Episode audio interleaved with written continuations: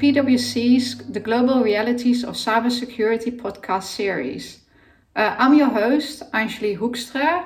I'm a partner in the Cybersecurity, Privacy and Forensics practice in the Netherlands.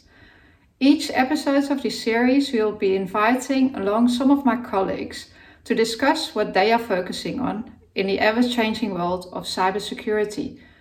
Today's conversation is centered around our annual 2021 uh, Global Digital Trust Insights survey.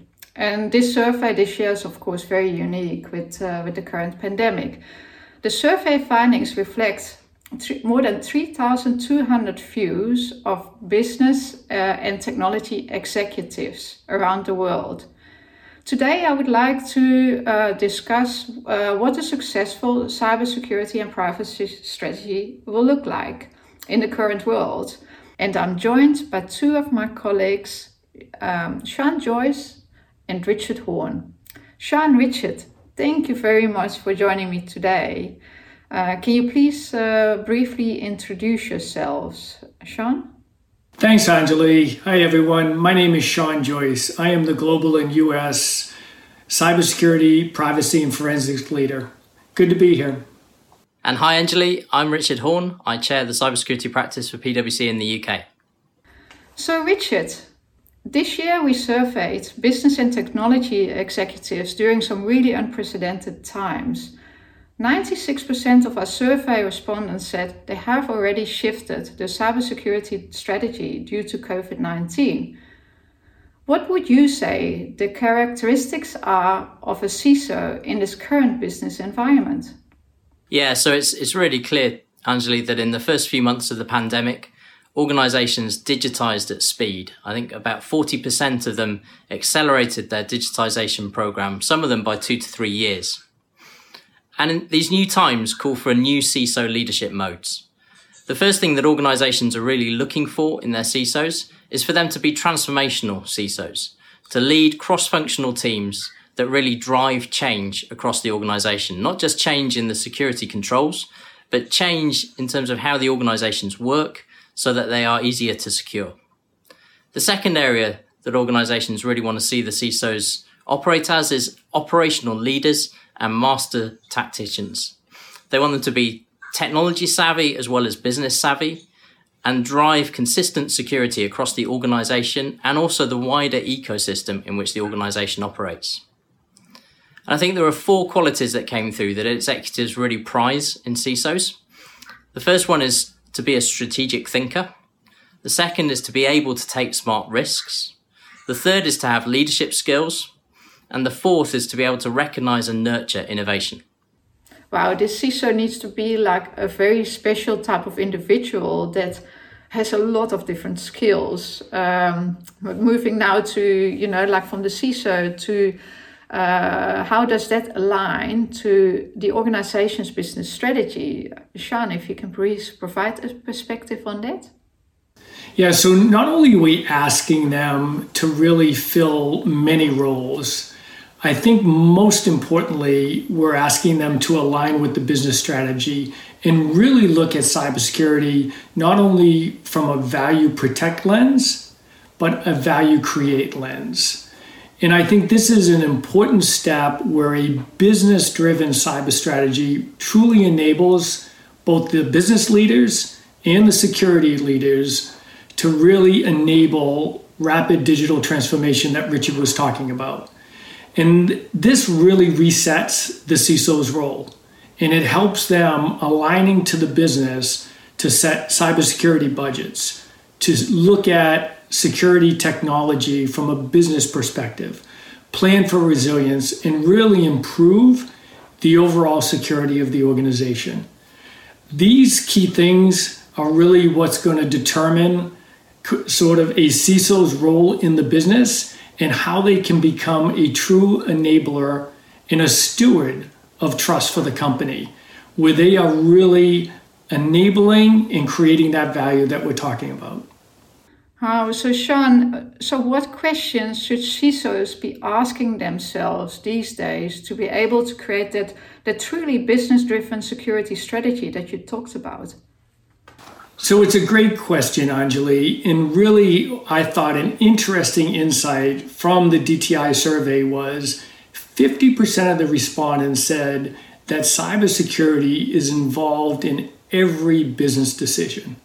So I say to all of my colleagues out there are you asking yourself these questions? How does my company make money? What are our growth initiatives? What's our risk appetite? And how does our cyber risk appetite actually integrate into the overall enterprise risk management, making sure we're there to truly enable the business and execute that strategy? Yeah, a change in strategy usually has budget implications. So, Richard, um, how surprised were you to see that cyber budgets are expected to rise for half of the businesses we surveyed? Yeah, so Anjali, I guess it is surprising, but at the same time, not in that it just underlines that cybersecurity is more and more business critical than ever. But I think what was interesting was that 26% of respondents will have to do more with less, and 13% will have static budgets. So, regardless of what's happening with the budget, getting the most value for every cybersecurity dollar is really critical. And as organizations digitize, they'll have new digital processes and assets, and that will just increase the attack surface. I think what was really concerning, though, was in the survey was that 55% of executives lack confidence of the alignment between cybersecurity spend and their most significant risks. And what we're seeing savvy CISOs do is increase their ability to report on the alignment between the threats they face, the vulnerabilities they have, and the capabilities they have and the capabilities they're investing in developing. And finally, thanks to automation and rationalization, one third of the respondents strongly agree that they can strengthen their cyber posture while still containing costs. It certainly looks like uh, uh, CISOs will have to be able to do more with less. Uh, and therefore, it's like really important to also like look at the quantification of cyber risk. But it is so difficult to quantify risk and make uh, make smart choices around that uh, because you really need to find like also the sweet spot between how do you manage the cyber threats with the capabilities uh, that are required for that and choose like the right capabilities in order to reduce the business impact. So finding that sweet spot is like really difficult if of course you have a limited budget um, so, Sean, what are the benefits of actually like getting through this process of quantifying cyber risk while it's so difficult? So it's a great question, Anjali. And as Richard said, I think everyone now is counting every dollar, every euro, whatever your currency is, is becoming increasingly important. And when you look at cyber risk quantification, it truly is a work in progress there are a lot of challenges. There's a lack of a widely accepted model, there's a lack of scalability, and there's even a lack of people that understand cyber and risk from a business lens. So there's a lot of challenges. However, 17% of the respondents said they're actually using cyber risk quantification and have realized the benefits from doing that. And let me give you a couple of examples. When you look at a company that maybe does a lot of inorganic growth, cyber risk quantification really gives you a method to really determine in a faster and more systematic way the risk that you may be accepting with that acquisition. When I look at financial institutions, historically, they've quantified liquidity risk, capital risk, market risk. Cyber risk is really the next step in that journey and will really give financial institutions that holistic view across the enterprise of risk.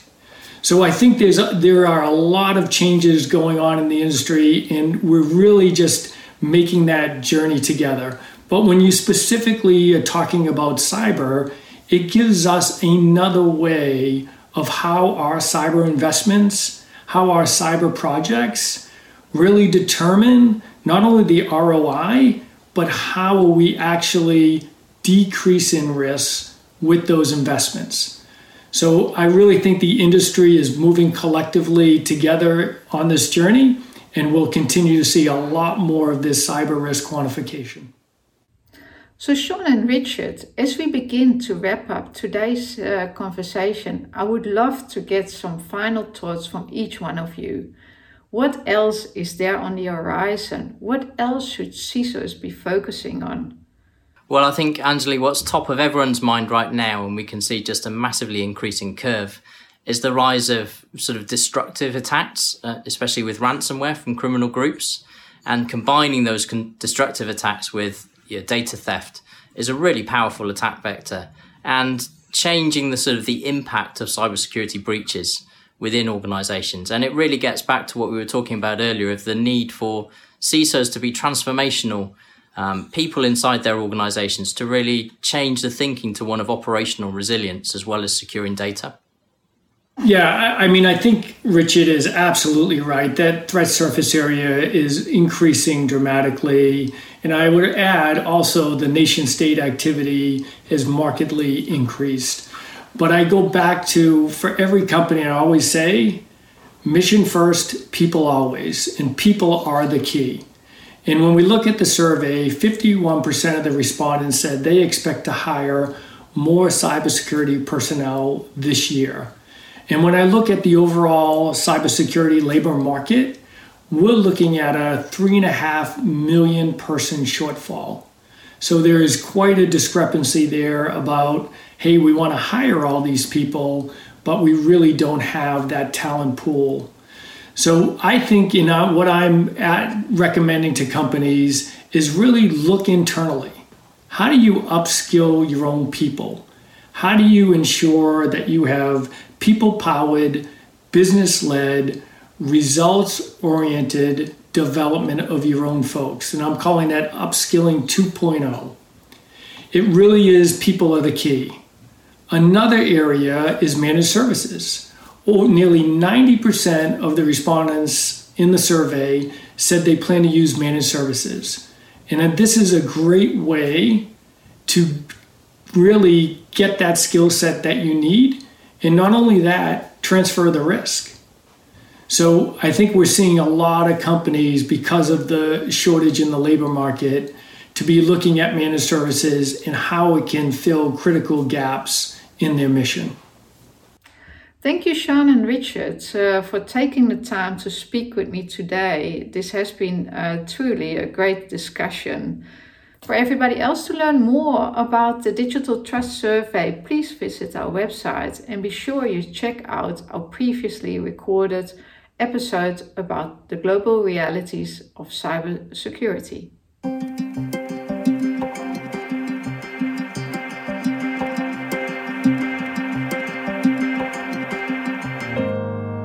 Copyright 2021 PwC. All rights reserved. PwC refers to the PwC network and or one or more of its member firms, each of which is a separate legal entity. Please see www.pwc.com forward slash structure for further details. This content is for general information purposes only and should not be used as a substitute for consultation with professional advisors.